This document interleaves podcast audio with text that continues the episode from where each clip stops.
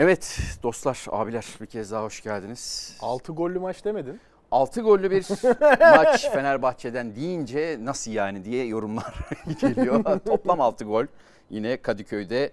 Ee, Adana Demirspor mücadelesini zaten bence haftanın maçı olmasını bekliyorduk. Oldu mu diye Sayın ne bileyim. Sayın derken. Şimdi efendim değerli milletvekilleri. Saygıdeğer. Saygıdeğer Hazirun. Hazır. O vardır bir de. O zaman Galatasaray. Tevfik Fikret salonundayız herhalde. E, oldu aslında. Yani şöyle bir düşünelim. Bir kere 6 gollü maç izledik. Bir tane kırmızı kartı da var. 3-0'dan 3-2'ye gelen bir maç. Var devreye girdi. Var iki kere devreye girdi. Ondan sonra e daha ne olsun yani. E işte Belhanda ile Onyekuru biraz ortamı gerdi. Her şey vardı maçta yani. İyisi de kötüsü de vardı. Doğru. Değil mi? güzel güzel maç oldu. Ya, tribünler dolu, atmosfer şey Yüksek, yüksek. Süperdi ya. İyi maç oldu o Atmosfer anlamda. harikaydı gerçekten. Evet evet. Adana Ya- Demirspor taraftar da Ya zaten deplasman taraftarının falan olması hani nasıl tabii ki 11 futbolcu, 22 futbolcu, 3 hakem olmazsa olmazı da deplasman taraftarı da bu işin olmazsa net olmaz. yani işte pandemi sezonlarında o taraftarsızlığa biraz alışmıştık ama ne kadar güzel bir şey olduğunu bu sezon itibariyle yeniden hissettik. Yani her yerde işte Adana Demirspor taraftarı e, yani bu Karagümrük taraftarı Vodafone'da. Evet, aynen. Ben Falan. hatırlayamamıştım. Doğru. Yani güzel. Evet, yani çok yok, önemli evet. unsurlar. Bir de Atmosferin yükselmesi açısından da. yani şampiyonluk adaylarının taraftarları da umutlu başladı çok sezona.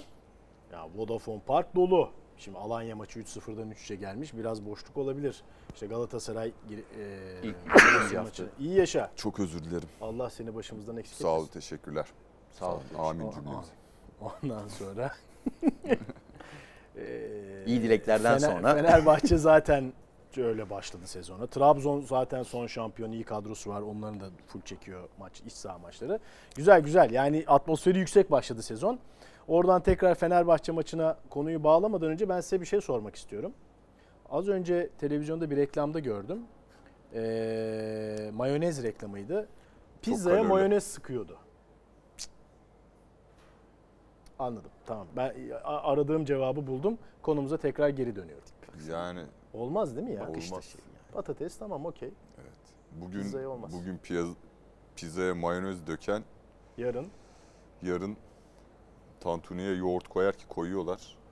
Yapmayın. Bir Mersinli'den Konu bir şekilde Mersin'e Geçen geldi. de bir- Eleştiri. Sağ olsun bir işte değerli izleyicimiz karşılaştık bir yerde. Abi dedi sana çok önemli bir soru soracağım dedi. tantuni tavuk mu olur dedi. Et, et tantuni mi tavuk Tavuk, tavuk tantuni tantuni diye bir şey var mı? yok. Var Ha. tabii. Ya Hayır. Anladım. Yani yapılıyor da olmaz. Onun adı başka bir şey olur. Ne olur? Tavuk sote, şey açık ekmek Tontuni arasına falan. tonte. ha, evet. Peki buradan Tantuni. Nasıl Evet geçeceğiz? Nereye? yani bilmiyorum işte. Adana'ya doğru. deyince gidelim. Adana'da Güzel, da mesela Adana, Urfa diye bir oradan- şey yoktur Evet. derler değil böyle. Yok zaten. Evet. Evet. Yani. Bu Yani böyle devam edecek devam galiba. eder. Masterchef'e döndürdük Peki programı. Sayın Emek Ege. Abi sen niye bu kadar resmisin? 1980 TRT modeli şeklinde devam edelim. Ee, aslında dün de Emre ile konuştuk. Ee, Jesus'un kadro tercihi. Den çok diziliş tercihi. Den çok oyuna bakışı bence. Mi? Heh, Şöyle. oradan. Oradan devam edelim. Evet. Yani bence şimdi hani biz genelde şuna alışığız. Şampiyonluk adayı Fenerbahçe, Beşiktaş, Galatasaray, Trabzonspor ne yapar? Topu alır, geriden oyun kurar, rakip sahaya yerleşir, set hücumunu yapar, rakibi çıkartmaz, boğar, pozisyonları öyle öğretir ve şampiyon olur veya şampiyonluk yarışını sonuna kadar götürür. Benim ya Kasımpaşa maçını bir kenara ayırmak zorundayız 15. dakikadaki kırmızı kart nedeniyle. Benim gördüğüm kadarıyla Jorge Jesus'un oyuna bakışında bu yok. Jorge Jesus ben topu alayım, oraya yerleşeyim, orada topu çevireyim, işte boşluğu... Hayır, Jorge Jesus bence anladığım kadarıyla çünkü önce hakikaten teknik direktörleri eleştirmeden veyahut da yaptıkları tercihleri eee, karşı çıkmadan önce ne yaptığını anlamaya çalışmak lazım. Bence Jorge Jesus Ne yapmaya çalışıyor? şunu yapmaya çalışıyor. Ben öyle kapatayım, eee, orada yerleşeyim, orada o sıkışık alanda üretmeye çalışayım değil. Tamamen ben oyunu hep geniş alanda oynayayım istiyor. Benim anladığım o. Yani kadro tercihlerinden de öyle Set anlıyorum. oynamak istemiyor. Oyunu kurma şeklinden de öyle anlıyorum. Yani Ümraniye maçında da öyle oldu. Bu maçta da öyle oldu. Forvet Alta- tercihlerinden de onu. Forvet tercihlerinden de öyle çok- anlıyorum. Ondan sonra mesela hep top uzun hiç geriden pas yaparak çıkalım yavaş yavaş oraya yerleşelim yok. Hemen uzun oynayalım. Hemen rakip kaleye geçelim. Hemen oradaki boş alanı değerlendirelim. Hiç oyalanmayalım. Hiç oyalanmayalım. Evet. Bunun tabi bu, bu oyunun da artıları ve eksileri var. Ee, bir, rakipler Fenerbahçe'yi özellikle mesela dün ikinci yarıda bu oldu. Çok geri koşturuyorlar. Ümraniye maçında da bunu gördük. Ee, çok gitgelli bir oyun oluyor. Ama Jesus bence hızlı bir şekilde oradaki boş alana atak yapmak istiyor. Ben öyle anlıyorum. Mesela bunu Mancini bir dönem Galatasaray'da denemişti. Hatta şu cümlesiyle hatırlıyorum. Ya çok sıkışıyor alan orada. Pas yapıp yerleştiğimizde. O zaman boşluk bulmakta zorlan. Hatta Mancini de bir kısa bir süre böyle 3-5-2 gibi bir şey oynattı Galatasaray. Bir maçı da gollü farklı gollü kazandı ama devamı gelmedi. Bence Jesus'un oyunu yani değerlendirirken bu bakış açısıyla değerlendirmek gerekiyor. Yoksa içinden bir sürü eleştirel şey buluruz, çıkartırız ve konuşacağız da şimdi. Ee, ama net bir şekilde benim gördüğüm oyuna bakışı bu. Bazı teknik direktörler şunu e, yapar yani rakip oynasın ben atayım. Biz tabii büyük takımlardan çok alışık değiliz ama bir ara Arsene Wenger hani e, Arsenal son döneminde de onu yapıyordu. Klopp mesela bazen Dortmund'da diyordu. Rakip oynasın biz bulduk mu atarız geçiş hücumu vesaire. İhtiyacı. Yani e, Nebil Evren'in söylediği sahayı açmak, rakibi, rakibi de kapanmaya değil açılmaya yönlendirmek. Evet, aynen. Adana Demirspor'u Evet. resmen sete oynatmak zorunda bıraktı. 80'li yıllarda ya 90'larda işte yeni yeni futboldan anlamaya başladığım zaman rahmetli babam rakibin üstüne üstüne niye bu duruyoruz böyle işte Mersin Mardu maçı seyrederiz. Rakip üstümüze gelsin diye bekliyoruz derdi. Yani rakip Hı, evet, o zaman yarı sahaya kullanılırdı. rakibi rakip üstümüze gelsin ondan sonra aslında bu şey arkadaki boş alanları e, değerlendirmek. Şimdi o bu kontra atak denirdi ondan sonra kontra atak futbol. Sonra geçiş Hücum denmeye. oldu. Bence arada bazı farklar var kontra atakla geçiş hücumuyla alakalı. Evet ben de Jorge Jesus geldiğinde hücum futbolu oynayacağını tahmin ediyordum. Benim de aklımda biraz daha sete dayalıydı ama senin bugün programdan önce konuştuğumuz gibi bu Altay'dan İsmail Kartal döneminde çok nadir de deneniyordu. Hani bir tane Altay, Altay'ın Uzun. şey attı, Evet. uzun vurdu ve Rossi'nin dokunduğu golü olan Alanya'daki gol var. Onun gibi o bir alternatif taktik olarak deneniyordu. Biraz daha A planına yakın şimdi. Sürekli Valencia'ya orta sahanın çok özür dilerim. teyit geçildiği, havadan geçildiği pozisyonlar çok izledik. Ee, buradan da Fenerbahçe bir şekilde bir penaltı olmak üzere 4 gol çıkartmayı başardı. Ee, biraz önce ya da şimdi verebiliriz e, gol beklentisi. Evet. E, gol beklentisi aslında maçta tüm istatistik değerlerinde, pozitif istatistiklerde önde olan taraf Adana Demirspor. İlk yarı e, 1-11 Rakip ceza Fenerbahçe. sahasında topla buluşma, pas sayısı, gol beklentisi. Ee, maç sonuna bakıldığında evet. 0.7 Adana Demirspor ilk yarı, ikinci yarıda Fenerbahçe iki 0.83, küsür- Adana Demirspor 2.43. 2.43'lük bir gol beklentisi yani bu Çok 2.43'lük yüksek. gol beklentisi çok yüksek. Bunun içerisinde tabii Yusuf Sarı'nın kaçırdığı var. Soldan gel gelip Onyekuru var. Alpas Onyekuru'nun kaçırdığı var.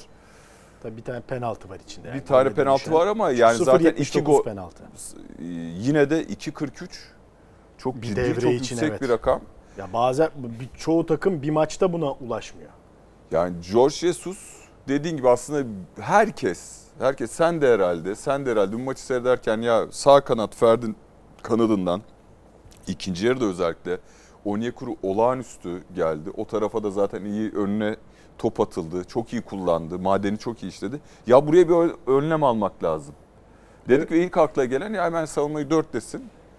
Osay Samuel de sağ çeksin. Önünde daha kademeli Evet. durabilsin ki o işte şey alan olmasın. Yani sağ stoperle sağ çizgi beki arasındaki boş O alan aradaki o bir şey boşluk olmasın diye 2020'de tercih etmedi. Pandemi başlamadan önceki Galatasaray'ın kazandığı derbide de Fatih Terim böyle bir plan yapmıştı. At Onyekuru'ya şeklinde ve öyle de kazanmıştı Ya Galatasaray. Onyekuru tabii durdurulması çok zor bir oyuncu. Çok çabuk, çok hızlı, çok Offside'dan da süratli. çok çabuk kurtuluyor yani. Evet yani e, hep böyle sınırda oluyor offside pozisyonları. Onyekuru'nun. Bir Ya birkaç ediliyor. santim önde ya birkaç santim geride. Ama mesela 3 değişiklik yaptı orada Jorge Jesus. Oyunun kötüye gittiği dönemde. 3 değişikliğin hiçbiri bu senin dediğin zafiyeti önlemekle alakalı Değil. değildi. Yani Arao çıktı, İsmail girdi. Ee, Zayt çıktı. Önde de Rossi oyuna girdi. Hatta tam tersi daha da yani Serdar Dursun yerine Rossi bir tek profil değişikliği orada oldu ama oyun şeklinde bir değişiklik olmadı. Ve maçtan sonra Jesus'un yaptığı açıklamada eee iki aydır en güçlü oyunumuz. Çok güçlü oynadık. En iyi oyunumuz diyor. En iyi maçtı diyor. Değil Oynadığımız mi? En iyi maçtı diyor.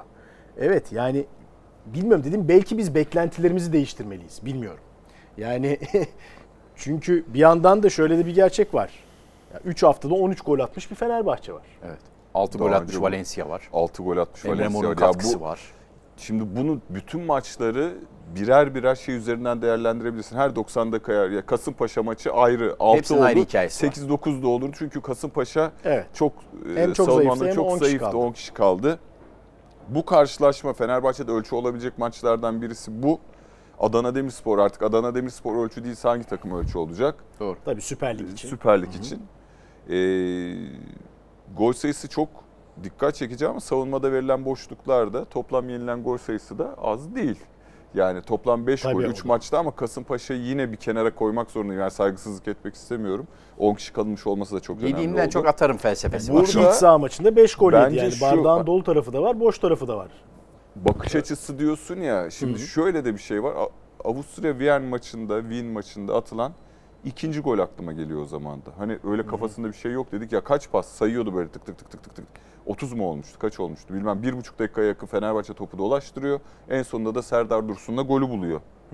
Demek ki yeri geldiğinde sete yerleşip rakibine göre bunu da yapmak isteyen bir teknik adamdan bahsediyoruz. Yani Tek düze değil ya maç içinde değişen. Bence sadece di- diziliş değil, oyuna bakışı da rakibe göre değiştiriyor.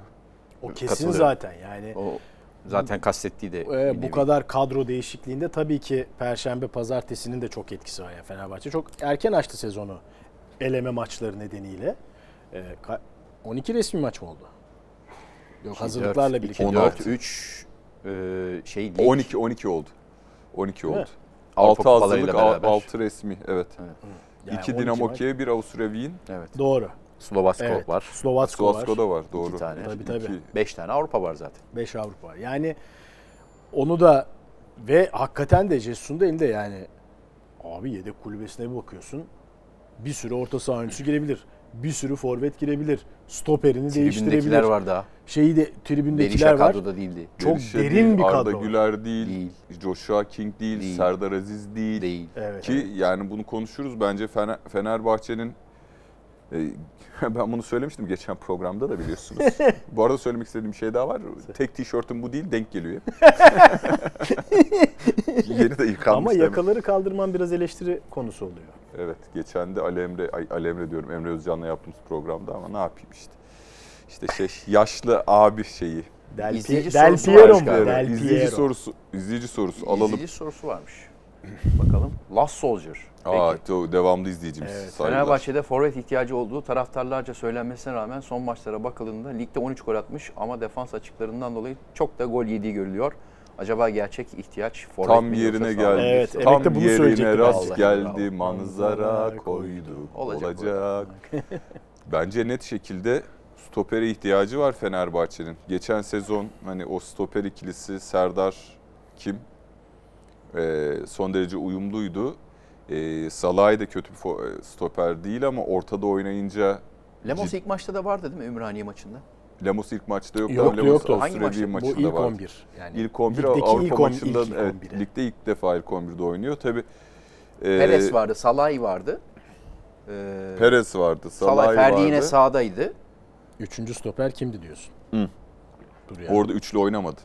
Ya, yok Ya ama- orada. Gustavo Henrique vardı. Gustavo Gustavo Henrique. Henrique. Üçlü oynadı ya. Üçlü Salah'ı Perez Hatta ama Perez dedik- sol bekti o ilk Ümraniye Perez Sol bekti ama evet, kaymalı tabii, yani, evet. Burada çok net üçlüydü. Orada Burada kayarak oynuyorlar. Ve Lincoln'ü 100 metreyi verdi sol. Senin dedim. Onu da farklı bir evrimleştiriyor Jesus. Yani ben çok şaşırdım. Fatih Hoca da yapardı ya hatta asimetrik der denirdi. Yani Fenerbahçe'de şimdi öyle oynuyor. Yani özellikle Ümraniye maçında bu maçta tam net burada da var aslında. Şimdi Lincoln Henrique'ye sol kanadı veriyor ama arkasına aslında stoper Tedbiri alıyor. tedbiri alıyor. Yani biraz daha defansif özelliği güçlü bir oyuncu koyuyor. Ümraniye maçında da asimetri şu, şöyleydi. Top Fenerbahçe'ye geçtiğinde Luan Perez üçlü savunma yapıyor. Rossi Aynen. vardı ama önde. Rossi orada. vardı Tabii, solda tabii. orada.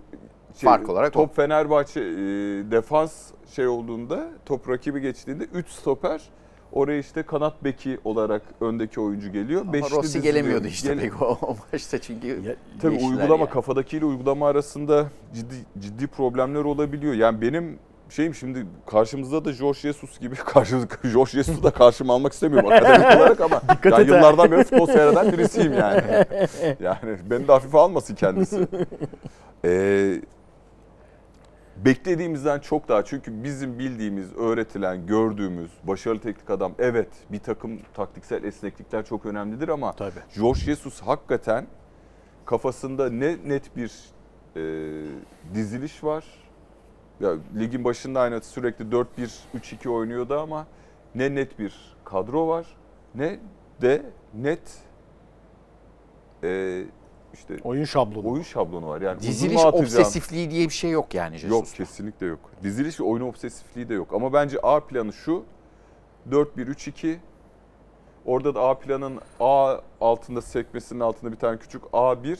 Oradaki Küçük öndeki var, evet. Arao'nun önünde Zayt'sı mı, Lincoln'ü mü, İsmail Yüksek'i mi? Anladın mı? Hı O üçlünün ortasındaki O oyuncu biraz maçına oradan göre değişiyor, değişiyor. Maçına göre değişiyor. Deplasmansa daha düz sertliği yüksek Son iki maç ama Zayt, Arao. İkili Evet. e, oynamayı Zayt çünkü tercih de- etti. Ya Zayt'sın ilk başlarda da oynamamasının nedeni milli takımdan geç gelmesi nedeniyle olduğu söyleniyor. Yani e, şey kulüpten yoksa göz ardı edilmiş değil aslında George Jesus tarafından. E, bir de işte şey var B planı da yeri geldiğinde hep onu diyordu ki B planı. B planı da var. Yani hatta B sekmesinin altında işte o biraz önce asimetrik dediğimiz uzun top başlığı altında B uzun top planı. Şimdilik Fenerbahçe aslında hani Dinamo Kiev'e elendiği için aslında neyle gidiyor? Yüzde, bu ligin bu aşamasına kadar %60'lık bir başarısı var aslında Fenerbahçe. Şampiyonlar Ligi'nden özellikle playoff'a kalamadan elenmek aslında büyük bir hayal kırıklığı. Dinamo Kiev'den de iyi takım olduğunu göstermesine rağmen bu arada iki Tabii. maçtaki. Yani 10 kişi kalması çok büyük, bir talihsizlik oldu yani içerideki %60 maçta. ama gelişime açık mı? Açık. Neden? Çünkü George Jesus hani o güveni bence veriyor. Benfica Takım- da eleyecek kuvvetle muhtemel zaten Dinamo gibi. Belki Eleyecek. Avrupa İlk Ligi'nde de 2-0. yine denk gelebilirler. ya 2-0 ilk maç zaten deplasmanda. Ya Dinamo Kiev yabancısı bir tane yabancısı vardı herhalde. Yani zor durumda zaten takım. Konsantrasyon Oradan açısından- şöyle bağlayayım o zaman. Dinamo Kiev maçında yaşadığı travmaya rağmen Fenerbahçe için demiyorum. Ener Valencia diye bir olay var şu an yani. Var. 3 maç 6 gol. Orada kaçırdığı penaltı yani ve sonrasında çok enteresan e, toparladı. E, farklı bir Valencia bence. Yani kendini bulmuş bir Valencia. E, Bir de bu geldiğinden oyun beri şekli de ona çok yardımcı oluyor. tabii yanında Serbest bir forvetle Yanında bir forvet daha oynuyor. var. Veyahut da işte Dolaşıyor. bu maçtaki gibi biraz da şey de oluyor yani. Aslında Serdar Dursun pivot, arkasında Emre, ona yakın Emre Mor, Valencia gibi oluyor. Valencia biraz daha çizgiye gitti. Ee, tam onun istediği oyun var şu an. Evet. Yani çünkü çok süratli, çok kuvvetli. Alanı buluyor, boş alan Alanı buluyor. buluyor. En Yani uçta bekleyip hani o stoper arasında sıkışacağına, dar alanda oynayacağına Aynen. her yeri geziyor. Mesela o Şu iki an. kişinin arasından çıktığı bir pozisyon var. Sonra faul mü değil mi tartışması oldu ama yani bunları yap, yapabilen zaten bu özellikleriyle sivrilmiş bir oyuncu. Oyunun şekli de Valencia çok memnundur yani. Cuk Evet. oturdu. Oh be. Benim Manşet istediğim oyun oynanıyor Valencia diyordur. Senin bir manşetin vardı aslında Valencia ile ilgili. çok yaratıcı bir Fener Valencia. Oo güzel. Hoş. Fener Valencia. Öyle ama yani şu anda. Maç. Evet, yani şimdi 6 gol. Fenerbahçe çok uzun zamandan beri Fenerbahçeliler forvet forvet 9'um aslında forvet değil bir Santrfor. 9 yani bir şey geldim içeriye atacak böyle şaşalı parlak bir artık Pierre Van Hooijdonk mu Nikola Anelka mı hani geçmişten çok mutlu olmasalar da Matej Kejman mı hani böyle bir şey arıyor. Avrupa'da isim yapmış. Bir süperstar. Formada sattıracak. Sahaya çıktığında ilk tribünlere de çağrılacak. Böyle bir çünkü gerçekten de Galatasaray'da bu isimler var. Şimdi Dries Mertens geldi. Seferovic geldi büyük prestijli. Hatta orta sahasında Torreira. Torreira yani böyle Galatasaray'daki isimler daha parıltılı gibi. Beşiktaş'ta işte kale arkasında çok güzel pankart var. Weghorst on fire ritmiyle beraber. O da var, Gezzalı var vesaire. Fenerbahçeler daha böyle O zaman Bir bir sonraki iç saha maçında Fener Valencia pankartı bekliyoruz senin önerinden. Öyle mi? Evet. Peki. İmza MKG diye altına İmza. Bir de şu var. Tribün Evet. demişken yavaş yavaş herhalde diğer maçlara geçelim. Beşiktaş'a geçeceğiz. Ee, şu hissediliyor herhalde. Fenerbahçe'nin genel halit rüyesi, camiasının halit rüyesi tribünden o kadar net hissediliyor ki. Yani 2-0 öne geçiyorsunuz ilk yarı bitmeden. Şampiyonluk şarkıları hatta 3, 3 olunca oley çekiliyor. Çok ciddi bir duygu patlaması, coşkusu. Ya bu sene olacak işte inandık size bu sene görmek isteriz O şampiyonluk. çok güzel tezahürattır ha. Şey Ritmi falan. yani muazzam bir mutluluk. Futbolculara böyle acayip bir itici güç, pozitif sevgi. Sonra 3-1 oluyor. Birden böyle o şey düşüyor. Enerji. Enerji düşüyor.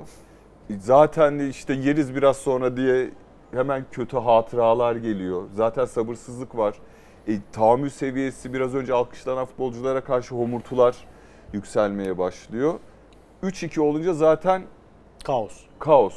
Yani o negatif enerji futbolcuya da aslında sirayet ediyor. Oradan toparlamasını iyi bildi Fenerbahçe. Hani George Jesus'un da mü- müdahaleleriyle. Sonra 4 olunca yeniden o 15-20 dakikalık Gerilim. bitkisel hayat kalmamış gibi yeniden bir anda şampiyonluk türküleri oley çekmeler. Şey yani bu uzun dönem kupasızlık ve başı şok mağlubiyetler, işte kupa finalinde Akisar'a kaybetmeler yani o kadar çok var ki işte 2017-2018 sezonunda e, en son Emre Belözoğlu döneminde Sivas maçı da dahil olmak üzere bu kırılma anlarında hep kötü de kötü pozisyonda kalmış olmak bu şeyi de kaybettirdi Fenerbahçe'ye. Hani Arada Emre güven- Belözoğlu ve kırılma diye de alt bir reklam. Resmen Evet, ürün yerleştirdi. Ürün yerleştirdi. güven endeksi çok düşmüş durumda. Kuşkusuz Fenerbahçeliler takımlarını çok seviyorlar. E, Çok uzun zamandan beri de sabrediyorlar. Ama e, bu işte şey ne derler?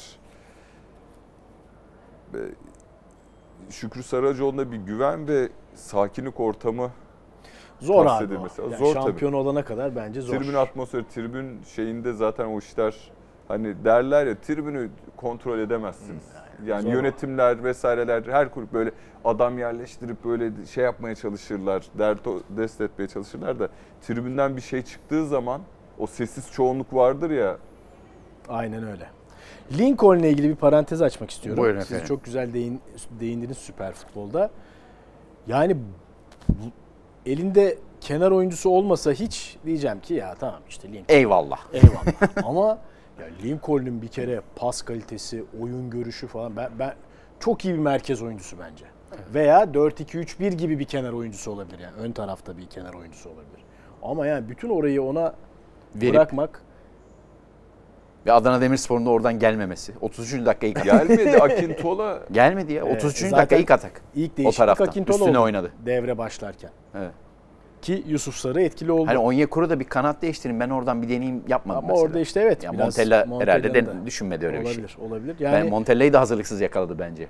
bu kadro zenginliği ve derinliği içinde ters ayaklı Ferdi, kenar oyuncusu olmayan Lincoln orada falan gibi şeyleri bakalım Ya, daha ne gör- görmeye devam mı Vitor edeceğiz Pereira yoksa? bunları yaptığında nasıl Oo. ağız dolusu eleştiriyor, eleştiriyorduk da şimdi George Jesus yapınca böyle. Abi ama öyledir bu iş yani. Bir teknik adamın kariyerine bakarak bir frene basarsın. Ne yani biz gerçi biz her teknik adamın ne yapmaya çalıştığını Ya anlamaya tutmasa da çalışıyoruz çılgın bu adam delilik yapıyor diyecektik.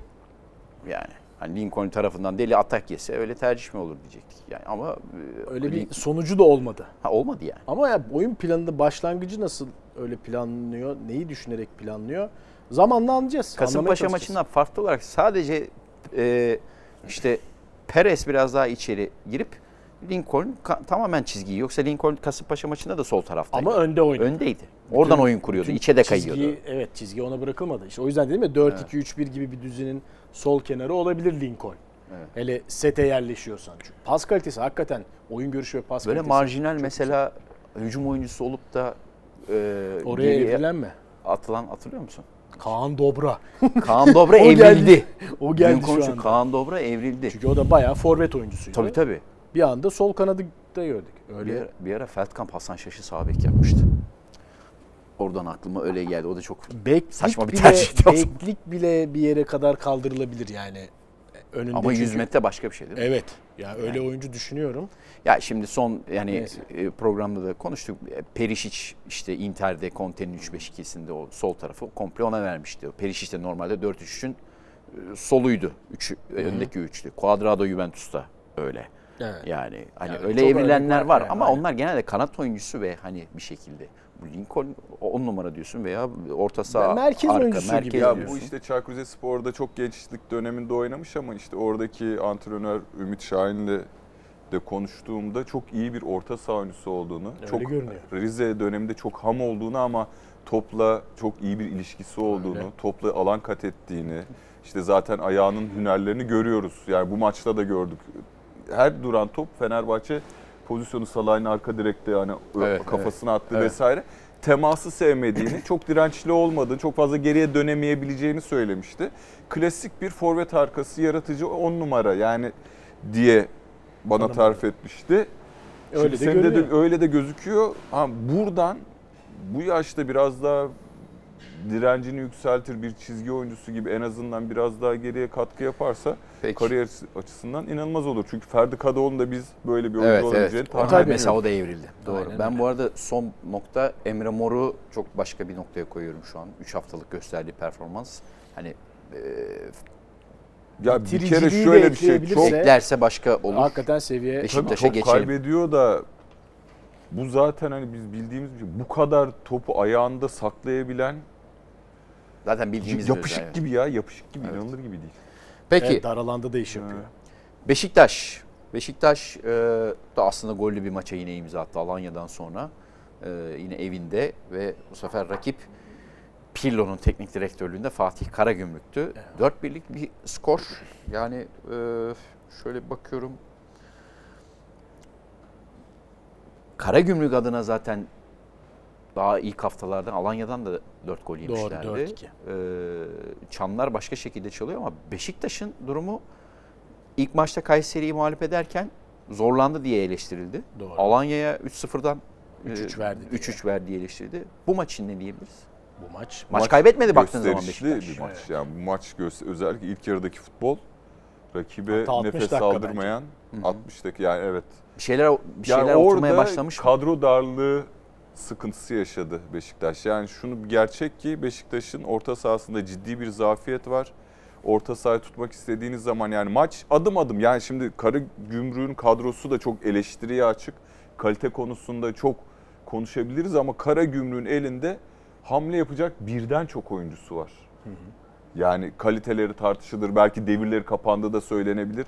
Ama işte Richie sokabiliyor. Yani işte Jimmy Durmaz'ı sokuyor. Jimmy Durmaz'ı sokuyor. Colin Kazım Richards bu yaş 35 yaşından sonra nasıl bir hamle oyuncusu demeyin ama en azından lig tecrübesi olan eee, oyun içerisinde size belirli faydalar sağlayabilecek oyunculardan bahsediyoruz. Ve bu da göründü yani oyuncu değişiklikleri oldukça Beşiktaş geriye düştü.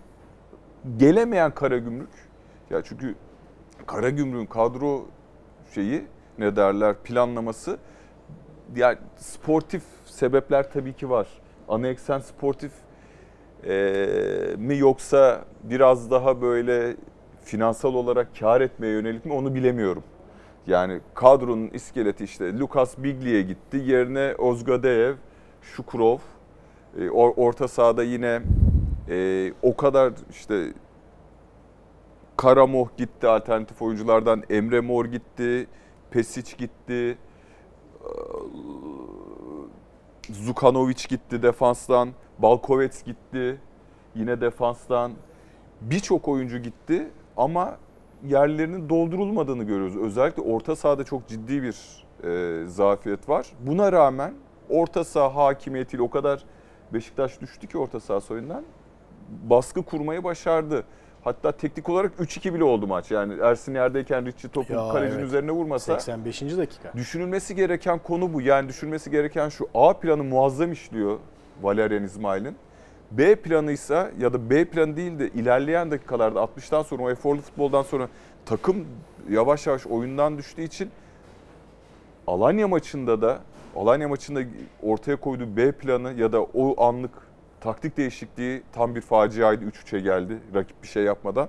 Bu maçta da göz göre göre ya tribünlerden hoca oyuncu değiştir diye Onunla ilgili tezahürat Şey var. var. Çünkü Evet, oyun var. inisiyatifi gözümüzün önünde Beşiktaş'tan adım adım adım adım çok da iyi olmaya Karagümrük'ün eline geçti ve bu bir Valerian İsmail bunu görüp alter, hamle oyuncusu olmadığı için yapamayabilir ama bir şey yapması gerekiyordu. Türkçe anlamıyorum. O yüzden değişikliklerle alakalı tezahüratları anlayamadım. Değişiklikler konusunda karar benim. Bir hamle yaparken %100 emin olmak isterim diyor. Ama çok da alternatifi yok. Evet yani bu maç özelinde aynen maç izlerken ben de aynı şeyi düşündüm. Orta saha şimdi orta sahada değişiklik istiyor maç. Tamam mı? Tamam Kim Berkay'ı girecek? aldı. Sarı kartı da vardı. Kim girecek? Korktu. Ya İşte zaten Berkay çıkınca Kartal giriyor Kartal. yerine. Yani anlatabiliyor muyum? Orada bir bir şey değişiyor aslında hatta bence Berkay Kartal değişikliği biraz da geriye götürüyor Beşiktaş'ı. ya resmen Sergen Yalçın'ın yaşadığı durum ya bakıyor kulübeye. Ha, Ya değil mi? O kimi alacağım diyor. yok yani yok yani şampiyon olduğu sene. Öyle bir durum var. Ha belki ön tarafa biraz enerji katabilirdi. Yani işte Cenk'i alabilirdi. ya Kenan Karaman Kenan Karaman'ı bir alabilirdi. şey falan. Yani yapmak lazımdı. Yani bir şey Evet. yapmak böyle bekledikçe çünkü bir şey yapacaksınız. Yani yok dediğiniz zaman yani Gezal da yoktu. Gezal ya çok Muleka, önemli. Yani evet Enkudu başladı, zayıf bir yedek başladı. kulübesi. Bunu kabul etmek lazım. Beşiktaş'ın yani şimdi Fenerbahçe'nin oynayanlarını oynamayanlarını saydık ya. Ya Galatasaray'da da Beşiktaş'ta da ciddi bir Türk oyuncu problemi var. tabii. Fenerbahçe'de ise Altay bir de Beşiktaş ve Galatasaray'daki Türk oyuncular genel itibariyle taşıyıcı oyuncular da değil. Ya yoklukta orayı yama etsin diye. Galatasaray Rol. Yusuf'la Kere- Kerem haricinde, Yusuf Yunus. diyorum, Yunus'la Kerem haricinde. Şimdi Ki Beşiktaş'ta pek, pek bir performans veremiyorlar bu sezon henüz, diyelim. Henüz, Daha evet henüz tabii. Beşiktaş'ta hani neden Kerem, Kenan Karaman girsin? İyi olduğunda, Türk olduğundan girsin yapıyorsun. Yani Berkay neden oynuyor? Genç ve alternatif Türk olduğu için. Yerine Kartal Kayra öyle. Necip aslında ideal stoper değil, oynuyor. Yani Fenerbahçe'de ise hani Altay, Ferdi, Emre Mor, Serdar Dursun hatta, yedekten giren Mert, Hakan, İrfan Yağda, Can. İrfan Can. Ee, ciddi bir avantajı var. Yani Beşiktaş. Gezal yok, Josef yok, Atiba yok. Evet. Bunlar zaten yabancı konusunda Ama daraltıyor olayı. Beşiktaş da 4 yerliyle çıkmadı mı zaten? Serdar Saatçi. Emrecan. Yani- Serdar Saatçi zaten kadro dışı. Emrecan da kırmızı kart. Yine aslında Türk oyuncu konusunda Salih- eksik de Salih- gelse. yani Salih'i de konuşmak lazım. Tabii. Evet.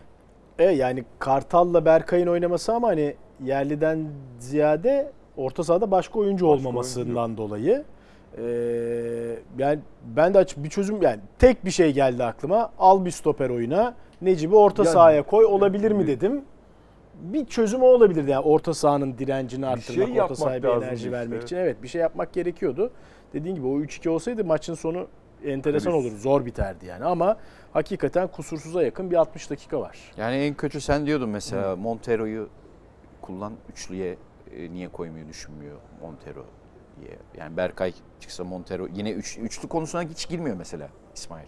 Dokunmuyor bile artık. Aa, E gir, yo şeydi girdi işte Alanya maçının ikinci Alanya- ha, yarısında ikinci girdi. yarısı. Üçlüye girdi. Aman diyor yani şimdi. Ee, O beşleme gibi de işte. Ama şimdi şeyde de yani bu kadar iyi bir 60 dakikanın üstüne bütün dizilişi değiştirmek de çok doğru olmaz. Bir de bir maç önce o diziliş Yaşadığın bir- değişikliği de ilgili yaşanan bir travma Geri da var. dönüş var. Ee, ondan sonra ya zor ya o anlamda orta sahadaki alternatifsizlik Valerian İsmail'i zorluyor. Ama hakikaten 60 dakika kusursuza yakın Beşiktaş izledik. Evet, yani daha rakip 17. cezası topla dakikada buluşma. ilk golün geldiği an e, ceza sahasında 10 kez topla buluşmuştu Beşiktaş. 6. 6 şutu vardı. Henüz Karagümrük şut atmamıştı. Ya Beşiktaş'ın avantajı şu. Beşiktaş ligin en iyi sağ bekine, Beşiktaş ligin en iyi sağ ön oyuncusuna, Beşiktaş bence ligin en iyi santrforuna, Evet. en iyi ikisinden biri Evet, diyelim evet. Cornelius'la En beraber iyilerinden biri, 9 doğru. numarasına. Beşiktaş ligin en iyi aslında e, defans önü 6 numarasına Josef de Souza'ya. En iyi 8 numaralarından birine. Salih Jetson. Je- en iyi evet %100 en iyi 8 Salih. numaralarından birine. Salih umarım bu çok seviyorum Salih. Umarım böyle devam edecek. Daha da iyi olacak ama henüz o tabir için erken. 5-6 hafta daha böyle devam eder umarım. Daha sonuna kadar devam ederdi. O zaman o payı verelim. Ya as elemanları ligin en iyi elemanları. Ama diğerleri mevkiler. Ama işte futbolda takım oyunu. Ya savunmada Necip'le bütün sezonu yani Wellington gelince Wellington oynayacak. Ama Wellington'da ne kadar Beşiktaşları mutlu edecek o ayrı. Yani geçen sezondan Saiz iyi bir stoper. Saiz bence evet sezon başından bu yana çok istikrarlı ve iyi oynuyor. Ama alternatif işte. Ya top ayağına geldiği zaman yani direkt pasından Belli veya oluyor. tekniğinden anlıyorsun zaten adamın. Kumaşı, Kalite. kumaşı iyi kumaş. A sınıf bir stoper olduğu anlaşılıyor. Tabii ikinci golde muazzam bir goldü. Yani Enkudu'nun sol beke kadar gelip oyunu ters kanada Rozier'e yönlendirmesi, Rozier'den Salih'e, Salih'ten tekrar o aynı Enkudu'nun Salih'in- ceza sahasına atılan bir ters top daha yani herhalde bizim ligimizde iki, iki yön değiştirme bu kadar hızlı Salih'in yön değiştirmeyle atılmış gol dönüp yoktur herhalde. sol Veya çok az vardır. Yüzde yüz. Çok görkemliydi ya. İlk yarısı 60 dakikası çok görkemliydi. Yani Evet. silindir gibi geçti Beşiktaş rakibinin üzerinden. Ve duran toplarda da çok büyük çeşitlilik ve zenginlik var. Hem kullananlar açısından yani benim saydığım en az 3 farklı kişi duran kornerleri kullandı. İlkini Berkay kullandı. İkincisini eee, birini Salih kullandı. Birini Masuaku kullandı. Masuaku'nunki Masuaku'nun gol oldu. dönüştü Muleka'nın kafasıyla. İşte Alanya maçında atılan ilk golüm aynısını pozisyona dönüştü. Weghorst altı pastan atamadı. Ama hepsi arka direğe atılmadı, uzak direğe atılmadı. Ön direğe atılan bir kafa golüyle durum 3-0'a geldi. Yani duran top çeşitliliği, kullananların çeşitliliği de Beşiktaş'ın bu sene bir avantajı olacak gibi görünüyor. Yani Josef ile Atiba döndüğünde Josef'in daha dönmesine Var, var maalesef. biraz. Evet. Hani onlar dönene kadar ama Beşiktaş böyle hep maçları bitirmekte iyi oynasa bile, iyi başlasa bile, öne geçse bile maçları Zorlanabilir. bitirmekte zorlanabilir. Öyle görünüyor yani. Bir de şöyle bir şey var. Ee, ilk hafta e, Kayseri Spor maçında e, Muleka Masuaku sol kanadı yapmıştı. Fakat iki maçta Enkudu. Evet. Orada artık ondan vazgeçmesi Enkudu. Beşiktaş kariyerindeki işte biraz önce Onyekuru'yu övdü ki Enkudu da ondan aşağı kalır bir yanı yoktu. En istikrarlı dönemini geçiriyor. Evet. Yani tabii işte 35-40 dakika Kayseri, 45 dakika Alanya. Burada işte bir 90 dakika. Çok kısa bir periyod aslında ama hani Enkudu genelde böyle gitti. Yani bazı maçlar wow dedirtti, bazı maçlar e hadi Enkudu bir şey yap dedirtti. Bu istikrarlı başladı sezona. Öyle devam ederse tabii çok büyük tehdit olur. Çünkü Muleka ilk maç yadırgadı resmen sol kanadı ya. E, sağ kanattı da yadırgadı. Hatta Kanadı yadırgıyor. Kana, evet ya adam forvet. Ve Evet. e, Enkudu gibi dripling yani dripling seviyesi Enkudu kadar değil. Tabi bu maç şöyle de bir şey vardı yani Alanya maçında Enkudu'nun kullanımı direkt Onyekuru örneğindeki gibi boş alanı değerlendirmekti. Burada tam tersi e, kapalı savunmada da bir anahtar olarak kullanıldı. Ve tabi bu Muleka'yı bir anlamda şöyle rahatlattı. Ataklar sol kanattan gelişince Muleka da ikinci forvet olarak ceza sahasına girdi. Yani asıl rolüne bürünecek bir oyun oldu Muleka'nın. Ha golü öyle mi attı? Hayır. Bir duran toptan kafayla attı ama ya, ama bu işin ideali Gezzal'ın tabii orada olması. Enkudu'nda son Muleka yedek bekleyecek. Öyle görünüyor. Öyle görünüyor. Peki. Var mı ekleyeceğiniz bir şey yoksa Yok. Galatasaray'a geçiyorum. Ee, Galatasaray'da da yine Gomis e, devreye girdi. Yine bir deplasman maçı Atatürk Olimpiyat Stadı'ndaydı e, mücadele. Ve yani Ümraniye Sporu 86'da Altı. 87 86'da geldi gol. Ve Gomis'e mağlup etmeyi başardı. Ee, Galatasaray'da oyun içinde e, net sıkıntılar var. Evet. Yani bir plan o- var kafasında Okan Buruk'un tamam ama oyuncular sanki onu uygulama konusunda aynı frekansta değil gibi Okan Buruk'ta. Ki Mesela- Okan Buruk çok özür dilerim. Okan Buruk futbolculuğunda şöyle bir profil. Yani Rıdvan Hoca der ya bir tek İstiklal Marşı'nda duran oyuncu profiliydi Okan Buruk. Yani teknik direktörlüğünde de sağ kenarında durmuyor adam yani. Hiç, Çok hareketli, aynen. çok enerjik. Ama oyuncuların e, sanki o enerjiyi yansıtmada problemi var. Maç sonunda da mesela Okan Buruk şey dedi, hava sıcak, nem var, Antalya'da öyleydi. Biraz daha zamana ihtiyacımız var gibi deyip pası atayım. Mesela hani oyuna bakış açısı diyoruz ya. Jorge Jesus alan istiyor. Valerian İsmail hani birinci öncelikleri olarak. Valerian İsmail Al. yüksek efor istiyor. Okan Buruk mesela bizim daha alışılagelmiş Süper Lig şampiyonluk adayı oyununu istiyor. Top bende olsun, Top bende oyuna ben olsun, hükmedeyim. oyuna ben hükmedeyim. Rakip yarı alana yerleşeyim, orada bol pas yapayım. e, yaratıcı oyuncularımla oradaki işi çözeyim ama bu şu ana kadar pek bunu göremedik. Yani Antalya maçında 15-45 arası biraz gördük Doğru. bunu. E, Giresun maçının tamamında evet topa sahip oldu Galatasaray ama üretkenlik anlamında Üretemedi. bir şey göremedik ve her dakika oyun geriye gitti. Burada bir farklılık. İkinci yarıda ilk yarıya göre daha iyi bir Galatasaray izledik. Gerçekten daha oyuna hükmeden bir Galatasaray izledik. Ya burada muhtemelen Mertens'in oyuna girişinin etkisi var. Ama Galatasaray o topu ritimli bir şekilde çevirmek, atak üretmek. Ya işte orada en temel problem bence iki kenar oyuncusu. Ya Galatasaray'ın elindeki en yaratıcı oyuncular, en süratli oyuncular, en delici oyuncular Kerem'le Yunus. Hemen hemen aynı profiller bir de. Evet çok da benziyorlar birbirlerine. Yunus biraz daha dar alanda iş yapabiliyor. Doğru. Kerem'in biraz daha son vuruşu sanki biraz daha önde gibi. Ama birbirlerine yakın profiller.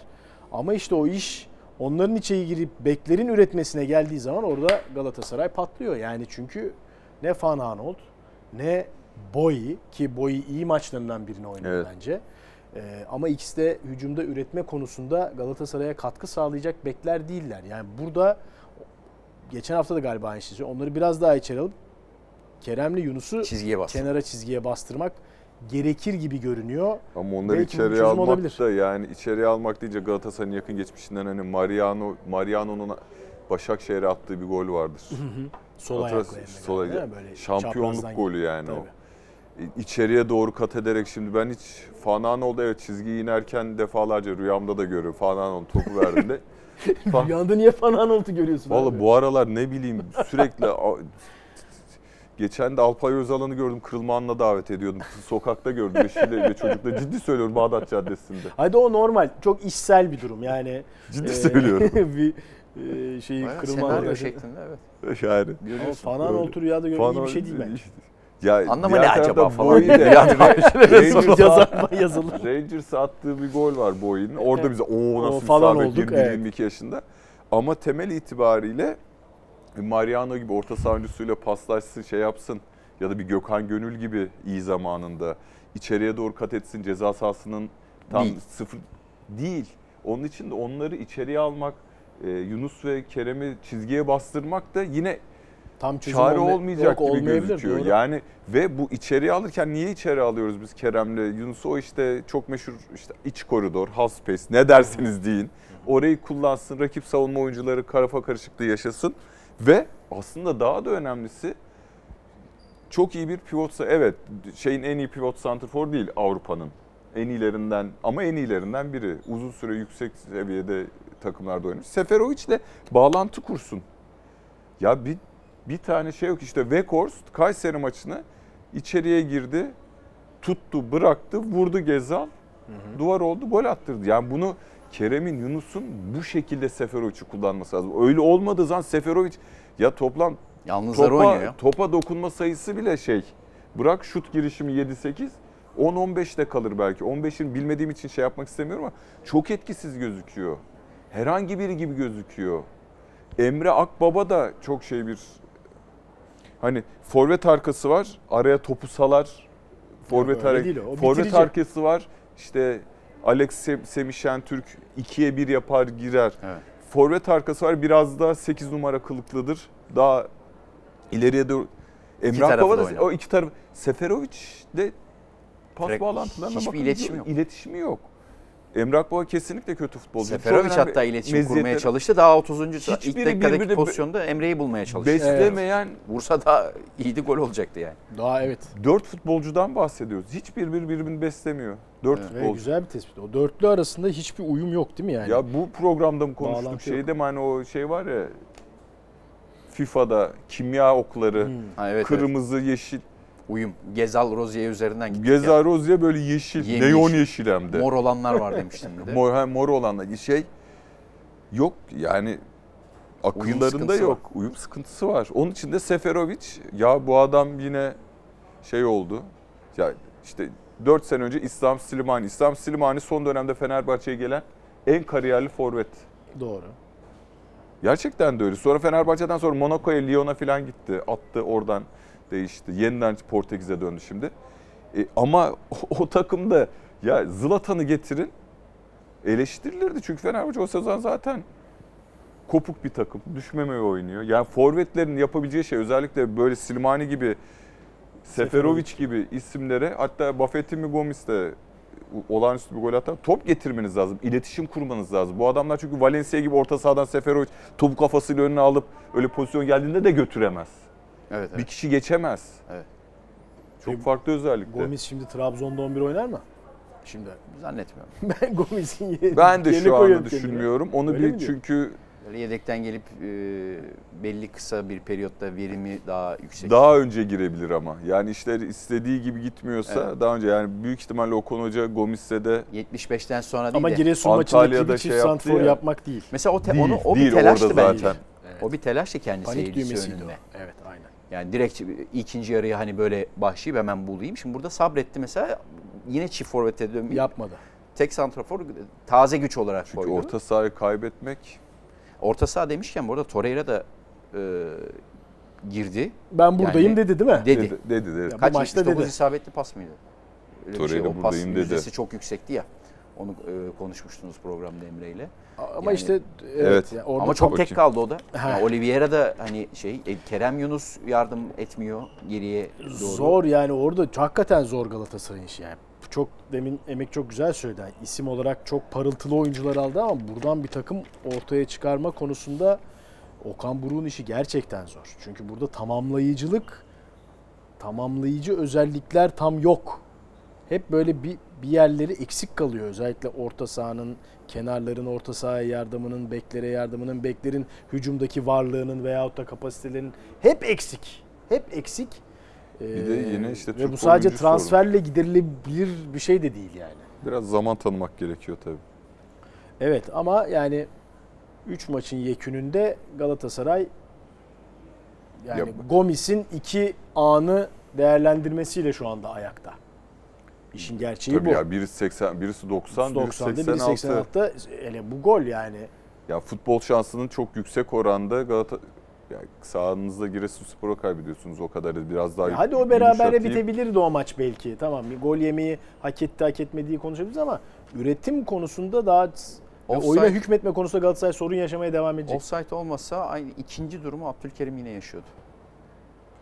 Ha evet. kaptırdı. Evet Hatırladım. yani Çok büyük baskı var üstünde. Yani Ge- hani geçen hafta Arda için konuştuğumuz muhabbet Abdülkerim e, ekstra bir şeyler vermek yap- yapmaya çalışıyor. Basit oynamak yerine ben bu ligin işte hani en topa sahip stoperlerinden biriyim onu göstermem lazım kaptırmam topu deyip offside olmasa gol. Yani, Valla o şeyi son topu blokladı. ah, yani- orada mesela evet mesela maçın hareketi Yani at, evet. enerjiyi attı. Puan kazandıran bir Bravo, blok çok, oldu o yani. Çok önemli bir andı yani. Evet.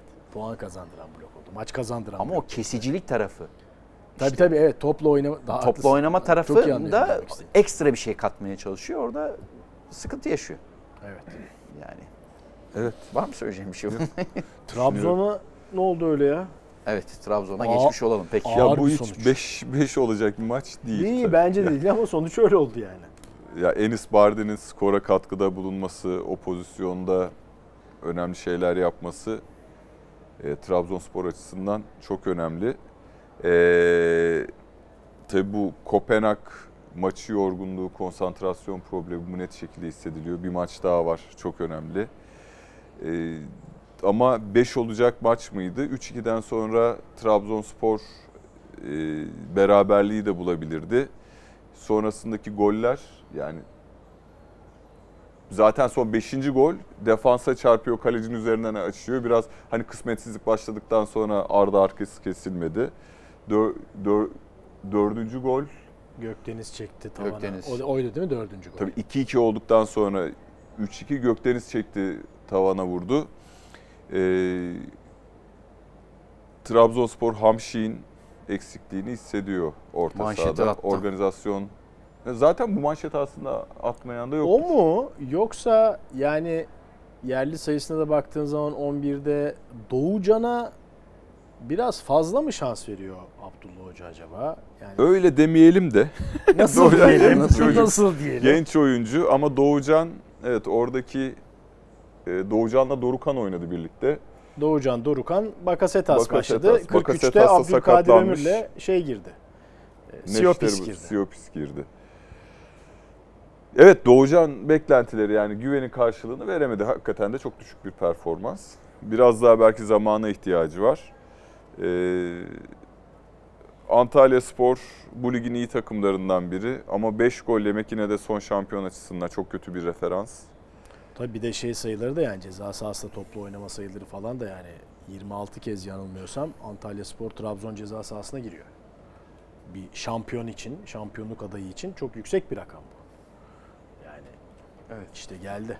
26 Trabzon e, 24 24'e 26 neyse 24'e yani. 26 1.82 Antalya gol beklentisi 1.28 Trabzonspor ki Kopenhag maçında da bu arada çok basit e, yedi.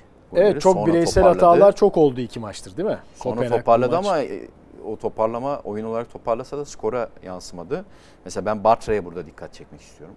İki maçta da Kopenhag ve bu maçta da sonradan girdi. E, bundan sonra bence Bartra ile başlar herhalde. evet. Değil mi? Herhalde. Yani bu bir artık Net. ne? Bartra değişilmez olacaktır. Olması A- gerekiyor. alışma süreciydi herhalde yani. bir, bir süreliğine. Ya zaten çok yüksek kaliteli bir oyuncu. Ee, tam zaten transfer edildiğinde konuştuk ya. Abdullah Avcı tipi stoper. Yani her teknik adam ayağı, pas kalitesi yüksek stoperle oynamak ister ama yani pasa daha çok önem veren Abdullah Avcı olduğu için e, Abdullah Avcı tipi stoper diyorum. Bardi de yani Trabzon'da kadrosunu genişletiyor. Ama işte o defansif orta saha pozisyonunda ya evet Dorukan bazen oynar. Ee, Siopis zaten oynar. Ee, Ama işte- Doğucan Ya orada biraz daha Trabzonspor'un şey bence çıkacak. Genç futbolcu e, düşmanına Düş- çıkacak. Çünkü ben mesela Berkay ile Kartal'ı da yeterli görmüyorum Beşiktaş için. Yani seviniyoruz genç oyuncular oynasın, süre alsın evet ama yani bir yeterlilik yoksa da sırf genç diye Evet. bir oyuncu oynatılmaz yani. Trabzon'un problemi çok da görünen bir problem aslında yani. Geçen sezon taşıyıcılarından birisi Vakayeme. Evet. Geçen sezon ikinci yarısını taşıyıcılarından birisi. Edin Visca. Şimdi Bakasetas da Trezeguet de 3 hafta yok. şey olmadı. Bakasetas da yok. Kouassi çok özellikle Kopenhag maçında Trezeguet özellikle Vakayeme'nin yerine o bölgeye gelip hani Vakayeme liderliği, Vakayeme'nin o hani sahadaki varlığı gibi bir şey beklemek e, herhalde çok abes kaçar. e, Vakayeme- Trezeguet biraz daha farklı, biraz daha Çok karakter farklı olarak da değişik de. bir Oyun yapıları çok değişik. Tabii yani bak- karakter Vakayeme- olarak da farklı bir adam yani. ikinci yani ikinci forvet e, daha fazla ceza sahasına giren bir oyuncu. E, top tutabilen bir oyuncu. Dar alanda çok iyi iş yapabilen bir oyuncu. Yani çok büyük yıldız meziyetlerine sahip. Birçok maçta sıkışan birçok maçta olayı çözen oyuncuydu. Burada Edin Visca'nın da yokluğunda e, son derece hani tek kanatlı tahmin edilebilir bir takım haline geliyor Trabzonspor. O da Trezeguet'de çok formda olmadığı için problem yaratıyor. Kopenhag maçında yine başarılar dileyelim ve e, haftada Trabzon Galatasaray maçı var. Evet. Trabzon'da. İyi maç. Trabzon'da haftanın maçı. Güzel maçlar var. E, haftaya tekrar görüşeceğiz. Bu hafta az güldük. Niye öyle Az oldu? güldük. Çok eleştirilere mi Çok şey eleştirilere mi maruz? Yok. Bana da öyle hı hı hı diye gülme diyorlar. öyle gülüyorum ne yapayım yani gülüşümü değiştiremem ki. Dikkat etmeye çalışacağım bundan Emek sonra. Ege çok fazla sululuk yapıyor diyorlar. Falan. Yapmadı. Bir şey söyleyeceğim. Biz bu o eleştirilerden bu kadar olumsuz Gülmeyelim. şey yapmayalım ya. Yok. Gülelim gülelim eğlenelim ya. Güzel bir söz vardır. Heh, Gani? Müjde hep söylerdi. Gülmeyi bilmeyen dükkan açmasın diye. Öyle Gülmeyi kapatıyorum. Bilmeyen dükkan açmasın. Tamam. Uygun mudur? Şimdi ben burada bilen mi oluyorum bilmeyen mi? Çünkü gülüyorum ama gülüşüm eleştiriliyor. Şekil şemal konusuna takım. Biz gülmeyi Gülelim. biliyoruz diye düşünüyorum. Tamam anladım. okey. Gülebiliyoruz en azından. Diyerek Gülebiliyoruz. noktalıyoruz. Birbirimizi seviyoruz. Sevgi içimizde. Evet. Değerli yorumlarınızı da bekliyoruz bu arada. Güç Ee, içinde. Dikkate alıyoruz yani. Onları söyleyelim. Ve haftaya herhalde. görüşmek üzere efendim. Hoşçakal. Hoşçakalın.